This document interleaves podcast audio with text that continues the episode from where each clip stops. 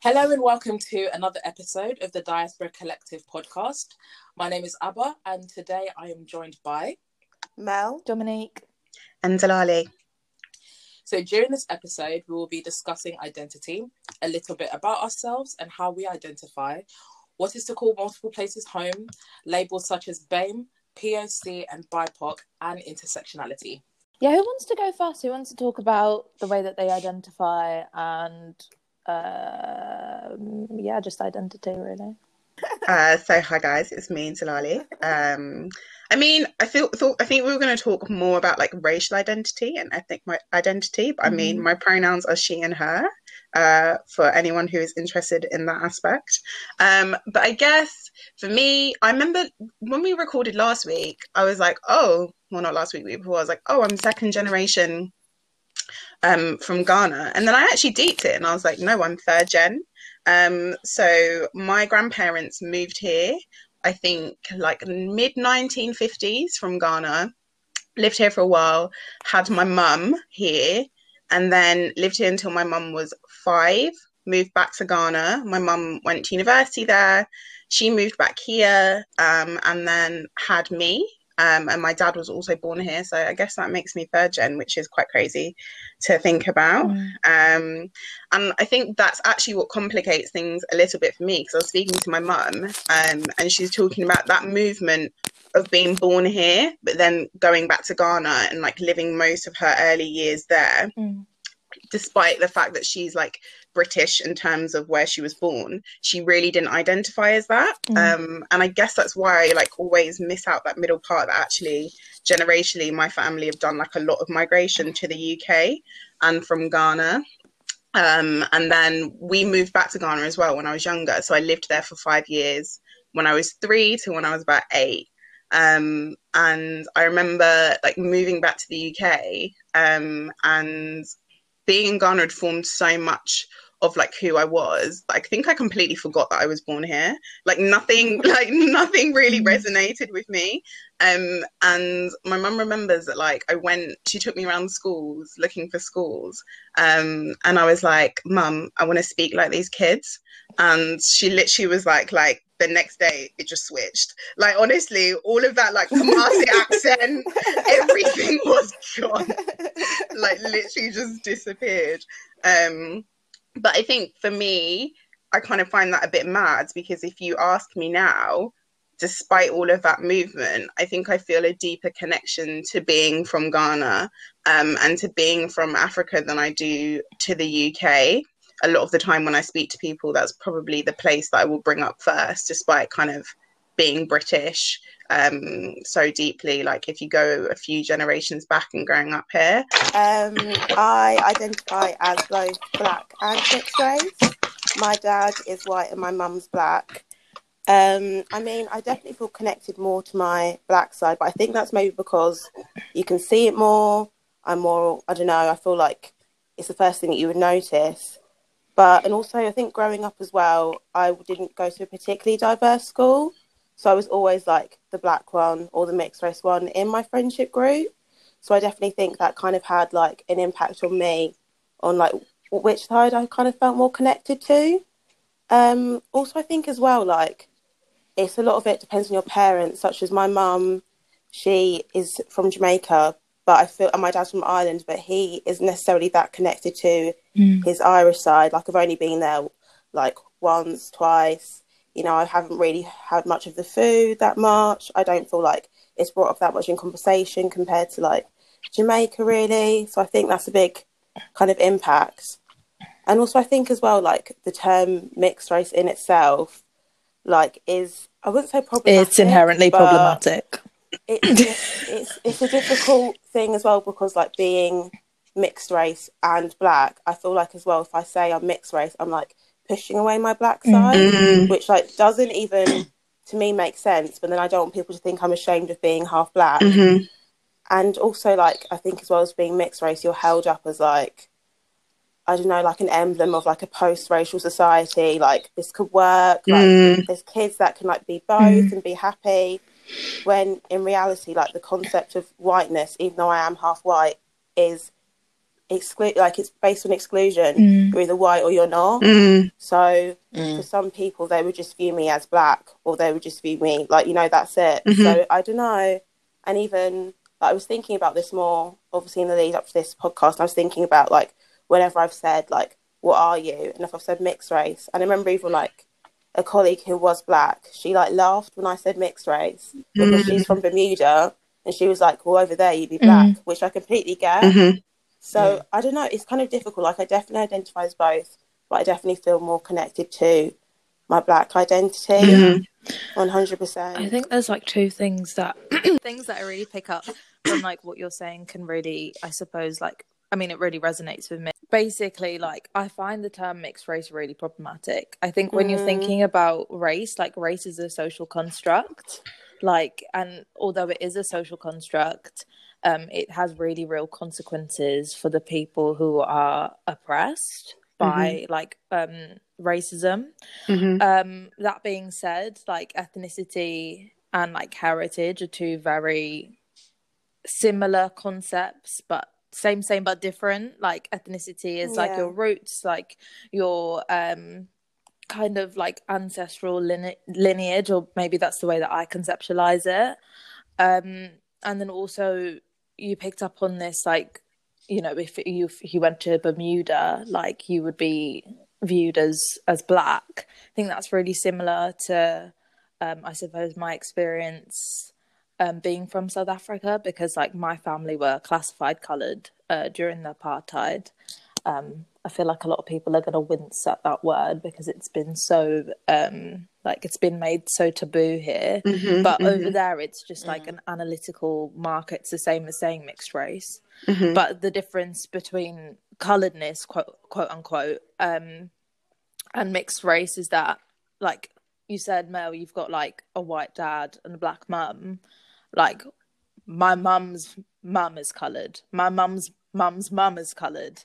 Like the the like i suppose racial mixing or ethnic mixing goes back so far that you there's this whole group of people that don't actually know anything or very very little about their heritage and their Yeah. Ancestry Mhm. um, Mm. myself included. In terms of the way that I identify, I identify as South African. I identify as Black, um, British South African, various different things. Um, as I mentioned before, obviously I was born there and lived there till I was eight. And then came here and obviously assimilated. Like I don't really have an accent anymore. I can't speak Afrikaans. I can understand it, but there is that kind of disconnect, I Mhm. suppose, between like myself can't speak the language, so you really, you really, Yeah, no, I definitely I agree so much with what you say, Dom, in terms of when you say about like lo- knowing the language. Like I don't know Mm. Fanti Twi. Like I think I know like very little, and I'm really making the effort to It's learn. important. But um, yeah, it really is. But I think it's I think it's really funny how as a kid it's not it's not almost seen as a big deal. Like you don't really see it as a Mhm. big deal.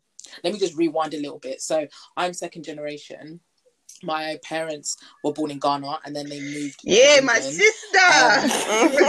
hey, yay. My um my parents moved here actually when they were quite young. My dad moved here when he was 22, so he's actually been in England longer than he's been in Ghana. But he's very much an African man. He's Mhm. very much so. And my mom moved here, you know, not shortly um shortly after when they got married, and both my brother and I were Mm. born here. And I wouldn't say as a kid when you grow up, it's like you're ashamed of your blackness. Mm. I just think it's one of those things where when you're in an environment that is majority white. like Mhm. Yeah. white, that's just what you're so 100%. seeing. So you don't like stand the out. area yeah exactly like the areas we lived in the schools that we went to um we were probably one of a handful of Mm. black people and it wasn't and I think as a kid you don't naturally see yourself as different and I definitely believe in that whole thing that kids are not born racist like you're actually taught Mm. from your Definitely. environment because because you I didn't look at a, like a white child and think oh my gosh we're so different because I'm black and you're white like you, it's just not something in the forefront of Mhm. your head and it's not until you get older you really start to realize these differences. And I actually remember, like, um, and I went to the same secondary school, and our friendship group, it wasn't even just like all black people or all white people. Like, we were very multicultural. And it wasn't a case of like our friends made us feel any differently because we were black or they felt differently because they were another race. I just think it's like as you get older, you start to realize these things. Like people would say stuff like, "Oh, where are you from?" Yeah. And naturally, I'm just thinking England. Like, Hey, bruv. England. I don't, I don't really get Yeah. what you're saying. Yeah, and then like you know, a lot of people we well, I think we've all experienced it when people are like, "But where are you really from?" And I'm like, again, Kent. Like, is that what you want to say? Is that what you want to know? But like, I understand when people are asking like, "Where are you really from?" And I think as a kid, as I grew up, I found it hard in a way to say that I'm from Ghana because it's like I didn't necessarily have that Mm. tie there. Like, I had my parents. You know, we know the culture. You know, we're brought up in that culture. But it's like at home, you're one culture and then when you leave the house and you're in school you're Mm. different or not that you're different or like you almost don't it's like you're not really kind of You just I don't know how to explain navigate the feel like world you kind of know what I mean yeah like very differently so you know I'd always I'd always be like um I think it wasn't until maybe like halfway through secondary school I really understood the idea of like kind of ethnicity and nationality because I used to get them Mm. so mixed up just because it's like when you ask your parents where you're from they say you're from Ghana and then when people are like oh no but you're born here so you're actually Mm. from England and then you know but um i definitely think that as i've gotten older you start to really appreciate your culture more um and i've said this to a lot of my friends to my parents as well that um and even i remember like aunts and uncles have said to me is like how come when you guys get older that's when you start to appreciate kind of where you're from?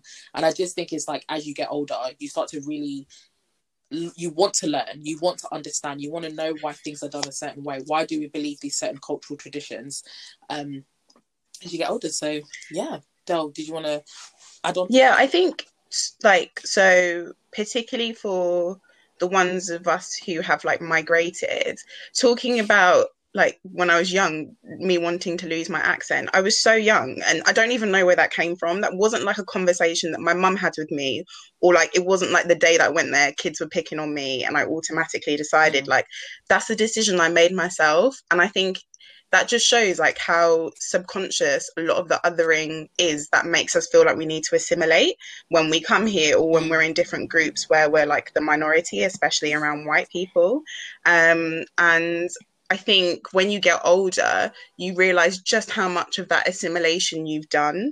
So like even with things like language let's talk about language. I, I was the other day i was deeping it. So there's so many different languages in ghana um my parents speak about four and i can kind of speak Twi and i can understand others. And i just thought like you know, and this is gonna sound so weird but you know when you learn languages in school right you're taught like french Mm. german Mm. all of those languages are like so Yeah. cool to learn um and do you know what i mean and i was like i never viewed those languages as like cool or like necessary in terms of how important they are for speaking to other people. You learn that like French is a really good Mm. language for you to learn because so many speak it. But the reason so many people speak it is because of colonialism. It's not because of like, do you know what I mean? Mm. Like, so I think it's really interesting, like how we arrive to those conclusions that like I need to assimilate. I need to kind of push these parts of me back. Um, like Mm. this part isn't cool. It's not cool to like Mm. have a really strong tie to Africa if you've moved to Britain, you know? Mm.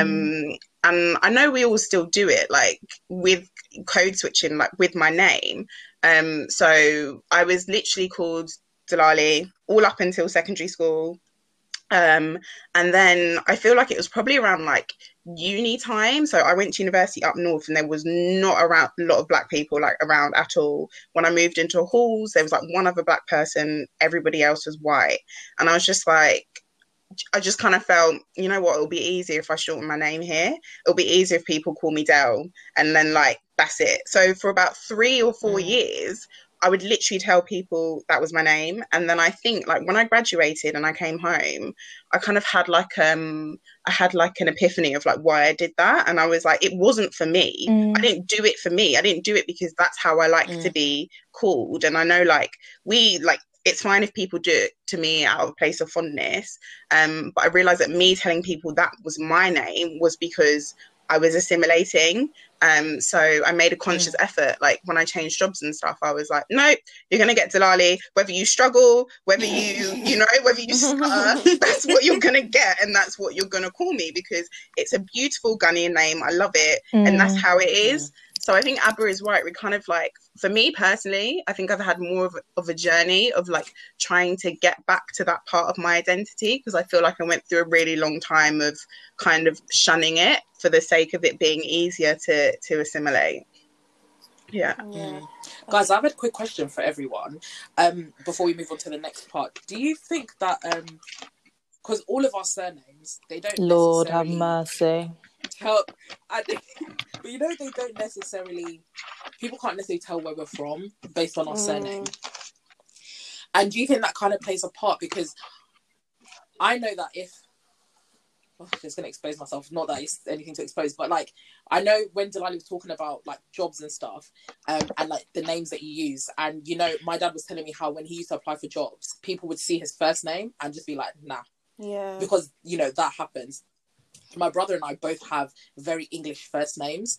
So then it's like I could I could introduce myself as Carol Beecham and nobody would think otherwise. And I've had it before where I've gone to a job interview and they were like they were like Carol. They're like Carol Beecham. I'm like yes, and they're like that double look like oh, yeah, and I'm just like, and, and I always, I always used to think about like, why is that such a big deal? And I always used to remember people would say to me, "You don't have a very African name." Yeah, because you like, don't know the whole of it. yeah, yeah, yeah. And I was just like, kind of thinking of what your guys' opinion in that type of thing in uh-huh. terms of like your identity and do you feel because I remember at one point I used to think like, oh, why don't I have a proper Ghanaian surname? You know, people need to know where I'm from. I mean, for me, my name sounds white, like through and through, like Melissa Elizabeth McGrand. Yeah, I'm giving up my government name. your NI is your national insurance is about to be abused and accessed. but for me, I've definitely experienced that double look and that like second guess or like what's your like real name? Is that like yeah. like this is my real name? Like i don't know. I just feel like i completely understand where you're coming from but then at the same time i'm like would i prefer to have made more of a traditional jamaican name? But then i don't actually know what they even are yeah, because it's so difficult. it's, just, it's so difficult and also like colonialism like a lot of the like West Indian or like Caribbean second names are like Smith, mm. like I don't mm. know things like that. Anyway, so for like the Caribbean sense or like in Jamaica, a lot of them aren't really. Mm. It's not the mm. same in like the African context. I feel. Yeah. I if you compare the two. I mean, I remember when I started my first job. I remember this woman went to me. I saw your name and I thought you were going to be Indian, and I was like, right. what do you want me to do with that information? Like, what am I actually supposed to say back to that? I, I think p- people need to move away from that, like, whole you can imagine what somebody looks like yeah. or where they're from from their name because why does that even matter like why do you need to do that assessment in the first place mm. yeah that's um I mean, you guys know I had a particular experience literally yesterday. Um, uh, yeah, I was speaking to a client. I'm just going to go ahead and say it. I was speaking to a client at the end of the call. Like, it was going so well.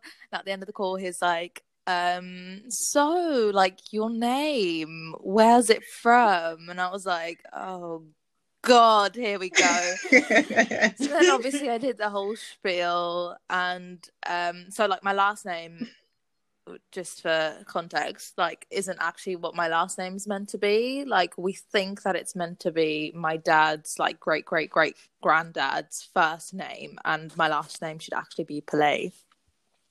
Um, my dad's family, um, so basically in South Africa, because of apartheid, loads of different people were like split according to like race.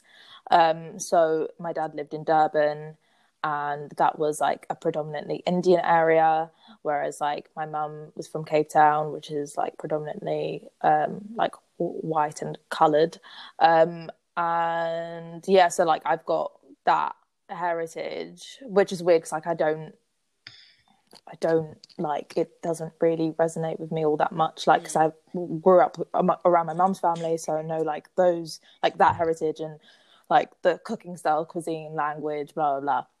Anyway, the man goes, um, "Yeah, your name, like it's exotic. Like, where are you, like from, kind of thing." And I was just like, "How? Why? Okay, we're if there was a word, oh god, if there was a word I could beef, it would be exotic. like, please, but cannot stand it. I just didn't really understand because I was like, this is not appropriate. Like, this is not an appropriate conversation to have. Like, whether it's at work or not, like, there's a certain level of familiarity and like amicableness that is associated with this conversation. This is the first time I've ever spoken to this guy, and you want to come to me saying that my name mm. sounds exotic. So, where am I from?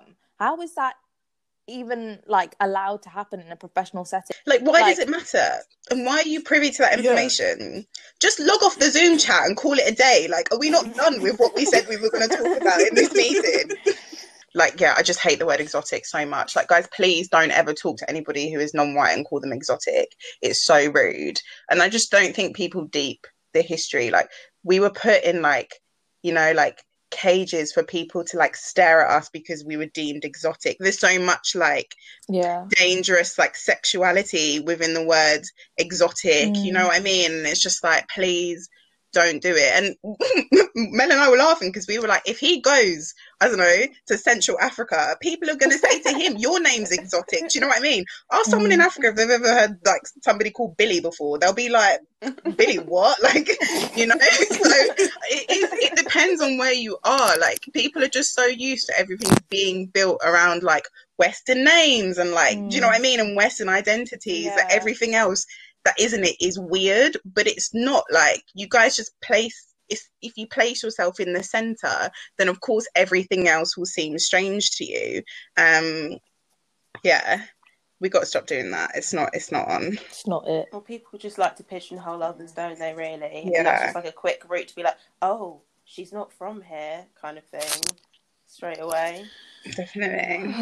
I, I feel like very sensitive towards comments like that and I think mm-hmm. maybe even overly sensitive but it's like after so many years of like that how could you not be talking about like pigeonholing people um how do we feel there's been a lot at the moment kind of commentary on terms like BAME, on terms like BIPOC and people of colour POC. Um, and yeah, how do we feel about those terms in terms of the ways that we've discussed, like we identify um, when it comes to our race and our ethnicity? Oh, n- none of us said people of colour or BAME. Do you know what? That's such a good point because this is the first thing I have to say about BAME and people of colour and um, BIPOC I don't think if you ever spoke to anybody who fits in those categories and you ask them identify themselves, 99.9% I guarantee will not say BAME. I can't think of a time somebody has ever said yeah. to me, How do you identify? And I've said BAME. I do not relate to that term mm. at all. Mm. Like and growing up i never heard that word until i started working in public sector do you know what i mean and around policy and stuff i was word. like what is this thing like everybody keeps talking about like saying that we're mm. BAME we're BAME like i've never I've never related to that term. That doesn't describe me in any shape or form. And I think it's mm. so that says it. The fact that all four of us sat here, spoke about how we identify, we would all fit under the BAME category, yet none of us relate to it. Just for, for context, I think we should really talk about what BAME actually means. Mm-hmm. So it's mm-hmm. Black, Asian, and minority ethnicities. This actually includes like Western European, like, right? Or so, Eastern, Eastern European, sorry, Eastern European, yeah, definitely um, uh, ethnicities. And yeah, the issue I think with BAME is the same issue that I have with the term coloredness, although they're slightly different and have been used differently and have a different historical context. These are labels that are created by the government to describe non-whiteness in a way that homogenizes mm. all of the different cultures all of the flavorful mm. um like the flavor ident- the, the flavorful identities all of these beautiful individual and unique tribes cultures ethnicities, heritages, identities, and it just flattens it. And I think that's the word that comes to mind, Mm. or like that I read all the time when I read articles about what BAME is. It's like this flattens all of these different identities, makes it one thing. And it's not like all of these different people have different experiences, different uh, different relationships to ice or different experiences of race. Sorry, not relationships to race, but I suppose that as well. Um, and it just completely takes that away. Definitely. Like, so according to the government, if you actually look at who fits under BAME, the list is Arab Arab people or Arabic people, asylum seekers and refugees, Asian or Asian British people, black in brackets African, African Caribbean or black British people, Chinese people, Irish people, bracket white other, people of mixed heritage, travellers and gypsies. Like that is literally that is a pick and mix. That is like that is literally you've gone to Mm. Wilko, you've done pick and mix of all the sweets, you put them all into one bag, and then you bang them under one category. That's so many different people, and I think like what Dom picked on as well. It's messy because it mixes up race and ethnicity. You've got people in there under Mm. racial Yeah. categories. You've got Mm. people under there under eth- ethnic categories. Like that doesn't make Yeah. sense. You know, like how do you like Mel? You could identify as black or black British or people of mixed heritage. Like it doesn't talk about like the nuances of the experiences of all of these different people. Mm. Yeah, to me Mm. it's just crazy because I didn't realize how broad. Like we've always known like BAME is a broad term just from the black, Yeah. Asian, or minority ethnic. But when you really get into it, it's so many different people, and I don't. Yeah, it, to me it just doesn't make sense that you could homogenize all of that under one term and bring everybody Mm. of those people into one experience of race or ethnicity. I was just going to say that it. I feel like it undercuts like intersectionality as well, like completely. Like the discrimination that we face as Black women is completely different to the discrimination that, let's say, a white traveller would face, or like, Mm. was didn't even say Irish people. would- Yeah. not even. I shouldn't Mhm. say even, but as in, like that is completely different to what we would face ourselves. I don't know. I just feel like it completely just minimizes our struggle as individuals and also like as part of I don't know a group of white women of black women. I just I like I can I can see where they're coming from in the fact they want everyone to be equal, but as well like if you're saying we've got 50 workers that are BAME, but then actually like all of them are white, what does that say? Oh my god, do you know they did that with um so the pull up or shut up campaign. Um, you know, when they were trying to get brands to to share like all of these brands that are posted in um like the the Blackout activism. Tuesday. yeah, Yeah, yeah, exactly. Yeah. People were like, okay, great. Like, why don't you release your stats of your staff so we can see how many black people you Give actually hire? receipts, Give me the receipt and so many of the so many of the companies were like um i don't know 85% white um 14% people of color um 2% other that maths is shocking and i know for a fact that doesn't add up to 100% but you, you, you, you get what i mean um, and people were like, no, tell us how many of your staff are actually black. By saying people of color, you could have anybody in there. You could have Mm. somebody who's Mexican, you could have somebody that's South Asian, Southeast Asian, Mm. but we're asking you how many people are black, like black, um, Blackety and- black. blackety black. Black, black, I think- and I think it can be it can be used to kind of to to cover up what they're actually doing in terms of supporting specific communities because governments do it a lot in reports. They'll say oh we allocate this amount of spaces to BAME people. And then it's like well of those BAME people who many of those people are black? Like who many of those people Mm. are Southeast Asian? And it just allows them to get away from actually doing the the work and being specific um and yeah I think it's just it does it does allow people to kind of move away from creating concrete efforts to specific communities. Like Matt Hancock did it with the cabinet. Oh my god, I was gonna like, say, wasn't How many people are black? And he, He was, was like, like, well, this is the most diverse cabinet I've ever been a part on. Okay, how many people are black? Well, you know, we've got Priti Patel, and okay, how many people are black? It's just like, bro, do you not just get answer it? the question. And I think the second part of it is like some people do it when they don't. I don't know, like. I just want to say, black is not a slur. Do you know? Sometimes you'll be having conversations Yeah. with people, and they're like, and they're like, oh, they're um, they're they're they're they're a minority. You can you can say somebody is black, you know, like that is actually not a slur. Mm. Like nothing is the world is not going to fall apart if you are specific with your language. Mm. So yeah, a lot of people are really reluctant to like They're acknowledge reluctant. blackness and it's like oh i don't see color and it's like okay the issue that i have with this is that you're not blind like nine times out of ten like i don't know any blind people so when i'm interacting with someone and they tell me they don't see my color it's offensive to me because i see my color and the way like my blackness my ethnicity like my race my like heritage it does affect the way that i navigate through life um as a black person as a black woman. So yeah i see my color. It's not offensive to me that you do. It would be offensive to me if you Mm. discriminated like against me or was acted in a discriminatory way towards me because of my color but it Mhm. doesn't mean that it doesn't exist no, and I mean Yeah. like race is complicated identities are complicated so i think Mm. people can be lazy and like terms like BAME or people of color and stuff like that like they want simplifications for those experiences but they're not simple experiences Mm. they are nuanced like they're so like even the term asian like i remember growing up in school and we talk about asian people and it wasn't until I like started studying and stuff. The term Asian, are you talking about people who are from Thailand? Are you talking about people who are from China? Are you talking about people who are from India? You know, are you talking about people who are from some parts of Russia? Like that's so many people. Um, and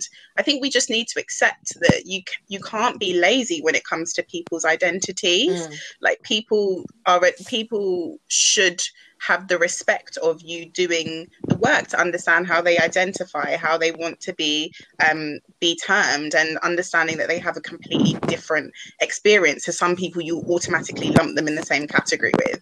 But go ahead, Abba. Um, but yeah, no, I completely agree with what you were all saying, and I think we were all saying it a few days ago when we thought about the topic to speak about. And actually, I had a friend who did um an not an Insta live, but one of the like an Insta story on why she doesn't like these terms, and she actually said a really um important point that all these ethnicities they all have different needs and to put them all into one bracket is almost like saying they all just need the same Mhm. need and it's not that ca- it's not the case like you all said we all experience different issues day to day and the needs that we need whether it be like in workplaces or kind of just like in everyday experiences it shouldn't be just put into one bracket because and then you also have that issue of even within that bracket there may even be ra- racism between those brackets as well. So it's like you mm. putting us all in one it makes us out as if like okay we're all like all non-whites are on one side all whites are on another side but then that's not the case because some people who are the non-whites you can see racism that happens in Mhm. between. So you know i think like you said it's just an easier way to put us all into one bracket. And i feel and i do feel like some people you know it's easier to say BAME because it's just to all refer to each other when they're trying to refer to you know a bigger group of people. But i think just be wary of what you mean when you do say it and what be context you're using it in specific be uh, so specific. There's very few Yeah. opportunity. Like I I think there's very few like actual examples when you're talking about an issue and you're talking about BAME people that that issue isn't Mm. specifically related to somebody under that category. Do you know what I mean? Mm. Like Mm. often there is a specific group that you are referring to within that. So just Yeah. Yeah. refer to that specific group. Like I get it Mhm. on like a wider scale for talking about policy or whatever, but I'm talking the broadest of broadest of broadest of terms it works for. Really, when you get into issues around social mobility or around healthcare or like COVID, there is a breakdown within that, and you will find that Mm. actually, you know, the experience of a black person in healthcare compared to experience of like an Asian person in healthcare is so different. There is a hierarchy, and yet you're going to put them in the same bracket to talk about their experience. So, yeah, like Dom said, like just be specific. Whoever it is you're talking about, just say it. Like, I think this relates to a larger um, issue with language and how it's really difficult to speak about ident- like certain identities and like have the language to really articulate ex- certain experiences. So, like Abby, you said like white white people and non-white people like the issue with the term non-white is that mm-hmm. whiteness is still at the center of that um yeah. like it's still the the default the the sort of standard and like those are implicit nuances within language that people don't really think about when they actually say things like that. Like mm-hmm. for ex- example mm-hmm. like what we were talking about like slave versus slaves versus enslaved people. Like there's a difference there. There's a level of accountability there. There's a nuance in those uh, in in those two terms.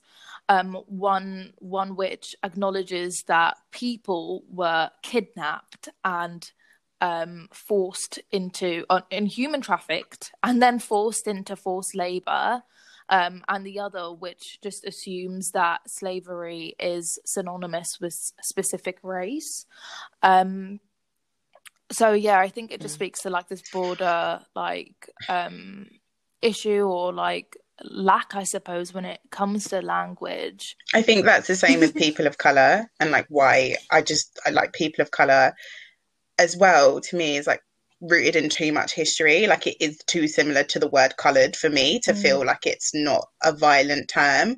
Um but yeah it's that you know people of color centers centers white people you have white people and then you have people of color.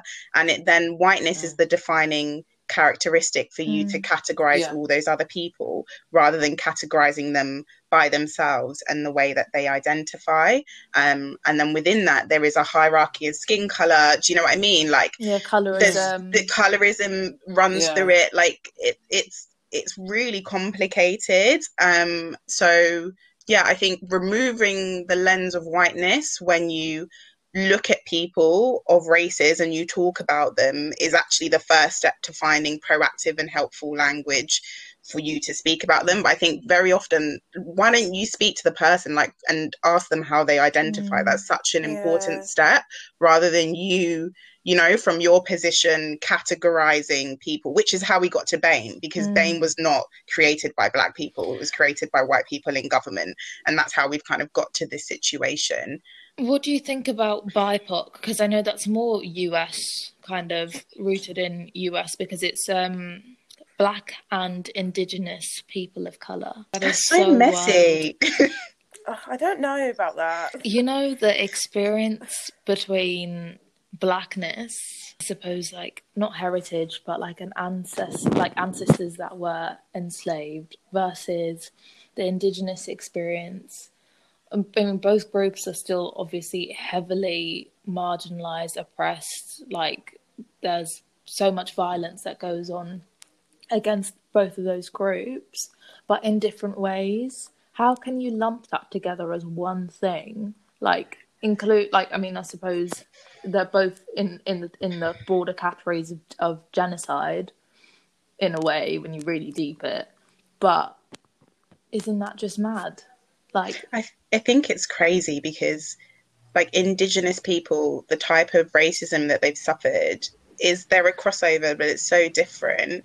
Um, and like Dom and I were talking about this, like with environmental racism and how much of that, like Indigenous people have suffered and they still suffer today. Um, like even with like Mark Zuckerberg and like Hawaii, like trying to basically sue like indigenous people in Hawaii for land that is sacred to them based on their culture. So we can go and put his like 11th mansion there um, oh my god! which is so ridiculous. nuts. And do you guys remember all of the pipeline stuff that happened like a few years ago um, yeah. where there's so much sacred land that corporations are always trying to buy, always trying to build on putting stuff in water so that they, you know, they get sick and then they have to move and stuff. And I think that is a whole structural like issue mm. in itself that is is it's not exclusive to that group but they are the bulk of the victims of that and then you know when we talk about like slavery and ancestry and like being severed from your mm. ancestry like African Americans deal with that violence so deeply. Mm. Like they're completely severed from their ties. They have no idea how to trace themselves back, how to get Mm. back. And that is really horrible and impactful on your identity. And I think we were talking about with Beyonce, like people getting annoyed with Beyonce because she was like, why is she always using Yoruba? Like, do you know what I mean? Like she's not she's not Nigerian. Why is she co-opting the Mm. language? And I was like, no, like even as black people, like I know that I'm really lucky to know Mm. how far my far my lineage goes back, and it goes back to Ghana. And I'm really lucky to find to know where my great grandparents and their their parents and stuff Mm. lived. I can't imagine what it's like to have that completely removed from you. Mm. Of Yeah. course, you would make any efforts you can to re- relate to a part of African heritage when that's been completely stolen from you um, and ripped from you. So I do think these terms, like it just, yeah, it just homogenizes the suffering and as and from the suffering, the, the the specific work that needs to be done to help those communities. And I think that's why we talk about equity, not just equality. Mm. There are specific things people specific people need and you have to be able to to be really to like get into the details of what that is um and speaking about structural racism i wanted to ask you guys a question um about like what do you think the end goal is with all of these terms because i was speaking to my mum and we were talking about race and stuff and she was like okay like i've always known i was black but growing up in africa like I Everyone's was just black. African. Everyone is black. Like I was just Yeah. African. It wasn't until I moved to Britain that I realized I'm not just Ghanaian or African. I'm black and like black by somebody else's terms. Mm. Um, and I read a quote that w- that says, um, "If you have a minor- minority position in society, more often than not, you're racialized before you're allowed access to your ethnic identity." Um, and Mm. that's what happens for a lot of immigrants who go to the United States or the UK and suddenly realize while they're in their home countries they were Senegalese, Kenyan, or Nigerian. Then they come to the US and the UK and they're black. Um, even with a chosen identity, race is always lurking in the background Mm. and I thought that was just like a really good picture for how complicated these these like structures are. Um, and I wondered, like, is our end goal to get to a place where, you know, we don't have to categorize people, um, and people can just be people, or do you feel like it's always going to be important for us to have to break down and specify um, according to things like race and according to things like ethnicity. yeah but I, I definitely think that in terms of like identity and trying to break these stereotypes it always starts with ourselves like we need to really like learn about like where we come from and like not because we need to do it to break a certain stereotype but for ourselves as well because like you said Del, um where we are in a position where we are able to trace our lineage. We can learn from our parents grandparents um, cousins aunts uncles like learn a lot about where we come from. And some people they don't have Mm. that opportunity. So then it's almost like we need to know it for ourselves not because we need to prove our point to other people. And then i think in terms of in the long term it will be i think it'll be hard because in order to do that it's like you then have to educate other people about it about like where you're from about how you identify and why these things why we don't appreciate certain acronyms and what how that doesn't do anything for us type thing. Um but yeah, i don't feel like I answered the question. Um i don't know. I don't, I don't know. What do you guys think in terms of like the long term goal? Just don't say BAME.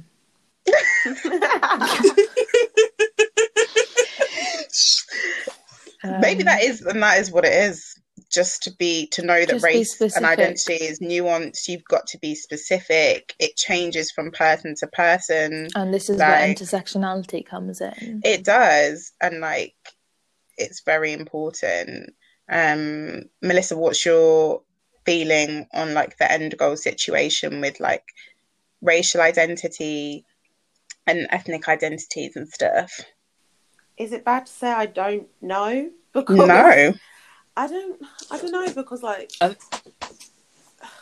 but then because I feel like kind of conflict is because I know one of the terms that I use to identify as myself is problematic. Does that make sense? Mm. So I feel like I'm almost adhering to or like perpetuating. yeah, Mm, mm, perpetuating like mm.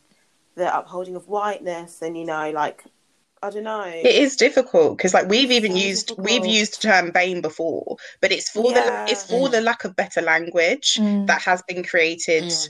by us or like Mm. for us. Like, you know, like I don't want to use terms like people of color, but when I talk about racism, I know racism is felt across anybody who isn't Mm. white, and then I'm back centering whiteness. Um, and I think it emphasizes how much of that language wasn't created by us that we don't know. We don't know what to use. We don't know how to refer to to communities in a way that emphasizes solidarity, but doesn't like as- Homogenize. yeah, it doesn't homogenize and flatten experiences like Dom said. Yeah. We don't have the we don't we, we ain't got I don't have the I ain't answers. got any other answers. I got the answers, wait. Um, you know what, guys? You know what's really weird? Like, I didn't actually think of myself as an immigrant until third year of uni. so I was in a class. It was like, um, well, intersectionality, why gender isn't the final answer, and our first task on like the first lesson was the professor she was like okay like what are the different intersections that you perceive yourself to be at and like and how like basically how do you perceive yourself in in with intersectionality as a framework i really sat there in deep that I was an immigrant and it's so wild mm. because like that's such a huge part of my identity now and like Mhm. my kind of like yeah i suppose like the way that i conceptualize my identity and i just d- didn't think about it for the longest time or didn't want to identify out of me for a really long time and i think it, it does go back to like school and stuff like you just want to assimilate so badly Yeah. and like not Mm. be seen as different like to not like wh- wear like the things that you would feel comfortable in because it would be weird or Mhm. like yeah or be Mm. seen as weird hmm um let's maybe give a definition of intersectionality and why it's important and then Yeah. wrap up from there Guess like Dom's mentioned a framework. So I mean, first of all, intersectionality it is theoretical, um, but it does play out in personal experiences. So I guess for me, the way I look at it is like an understanding of how people's social and political identities, so like race, gender, class, sexuality, uh, ability, um, might combine to create unique experiences for them in relation to like discrimination or privilege. So we've fo- we've spoken about the fact that like we're not just women, we're black women. And that could be more complicated by the fact that I'm a non-binary black woman, um, that I am like a poor non-binary black woman, um, and that frames the nuances and the different discriminations I face, the different like lack of access to resource I face, um, and how privileged I am deemed in society. So I think, oh, um, when we speak about BAME and stuff, it doesn't uphold any intersectionality because it just doesn't highlight the nuances in specific parts of identity, social political identities, Mm. um, and then how that makes the experience of a black person or an Asian person or an Asian woman or a black woman, Asian man, Asian black woman Mm. so much more complicated and like Abba said, so much more specific in the certain needs that are required by those people. Um, and big up Kimberlé Crenshaw because she, Yeah, she was came up with that. And I just don't understand like how you can be so can you imagine coming up with something like that, just chilling and just thinking the She's world mad doesn't smart. she's mad smart. Like Um, she okay, Kimberlé Crenshaw at the time where she coined the the term intersectionality, which was like nearly thirty years ago now. Um, she was a lawyer, and she was working on a case where this woman was being discriminated not only because she was black but because she was a woman. It was based on her hair, and I feel like we could go on and talk about hair for like th- three we'll save three that one for another episode. um but yeah that's essentially where it came from because there was not language to describe how that black woman was being discriminated against not only because she was black but also because she was a woman but yeah i suppose we can talk about hair in in a different episode and like our relationship with hair and stuff and why it's important so Don't touch my hair. As Solange would say. so long Oh my god, we're gonna get blocked. That's what Um, we're gonna get demonetized for. Those notes. No, we're going to get shadow banned because we're talking about blackness, guys. Let's not get it twisted. I feel like we've not really spent that long on intersectionality. Maybe we should talk about it in more depth when we talk about the hair episode, For sure, we should. potentially. Yeah, that'd be a good. That'd be good. There was a lot. There's a lot to unpack. Um, obviously, we will include the resource links as per usual. Um, but yeah, just don't call me Bame.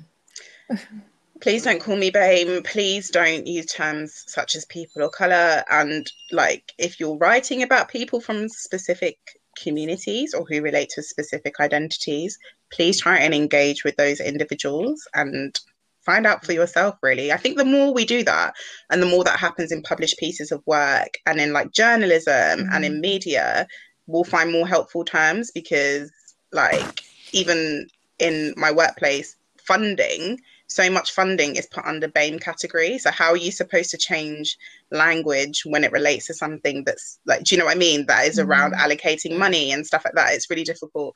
Um, so I think the more people who make efforts, the better language for identity that will that will come out. Thank you for listening. We hope that um you got to know us a little bit well, better. yeah. Yeah, we definitely hope you got to know us a little bit better. Um, who knows? Maybe there'll be future episodes where we talk more about ourselves more. More about ourselves more. Yeah. Remix. But um, yeah, like, follow, share. Sorry.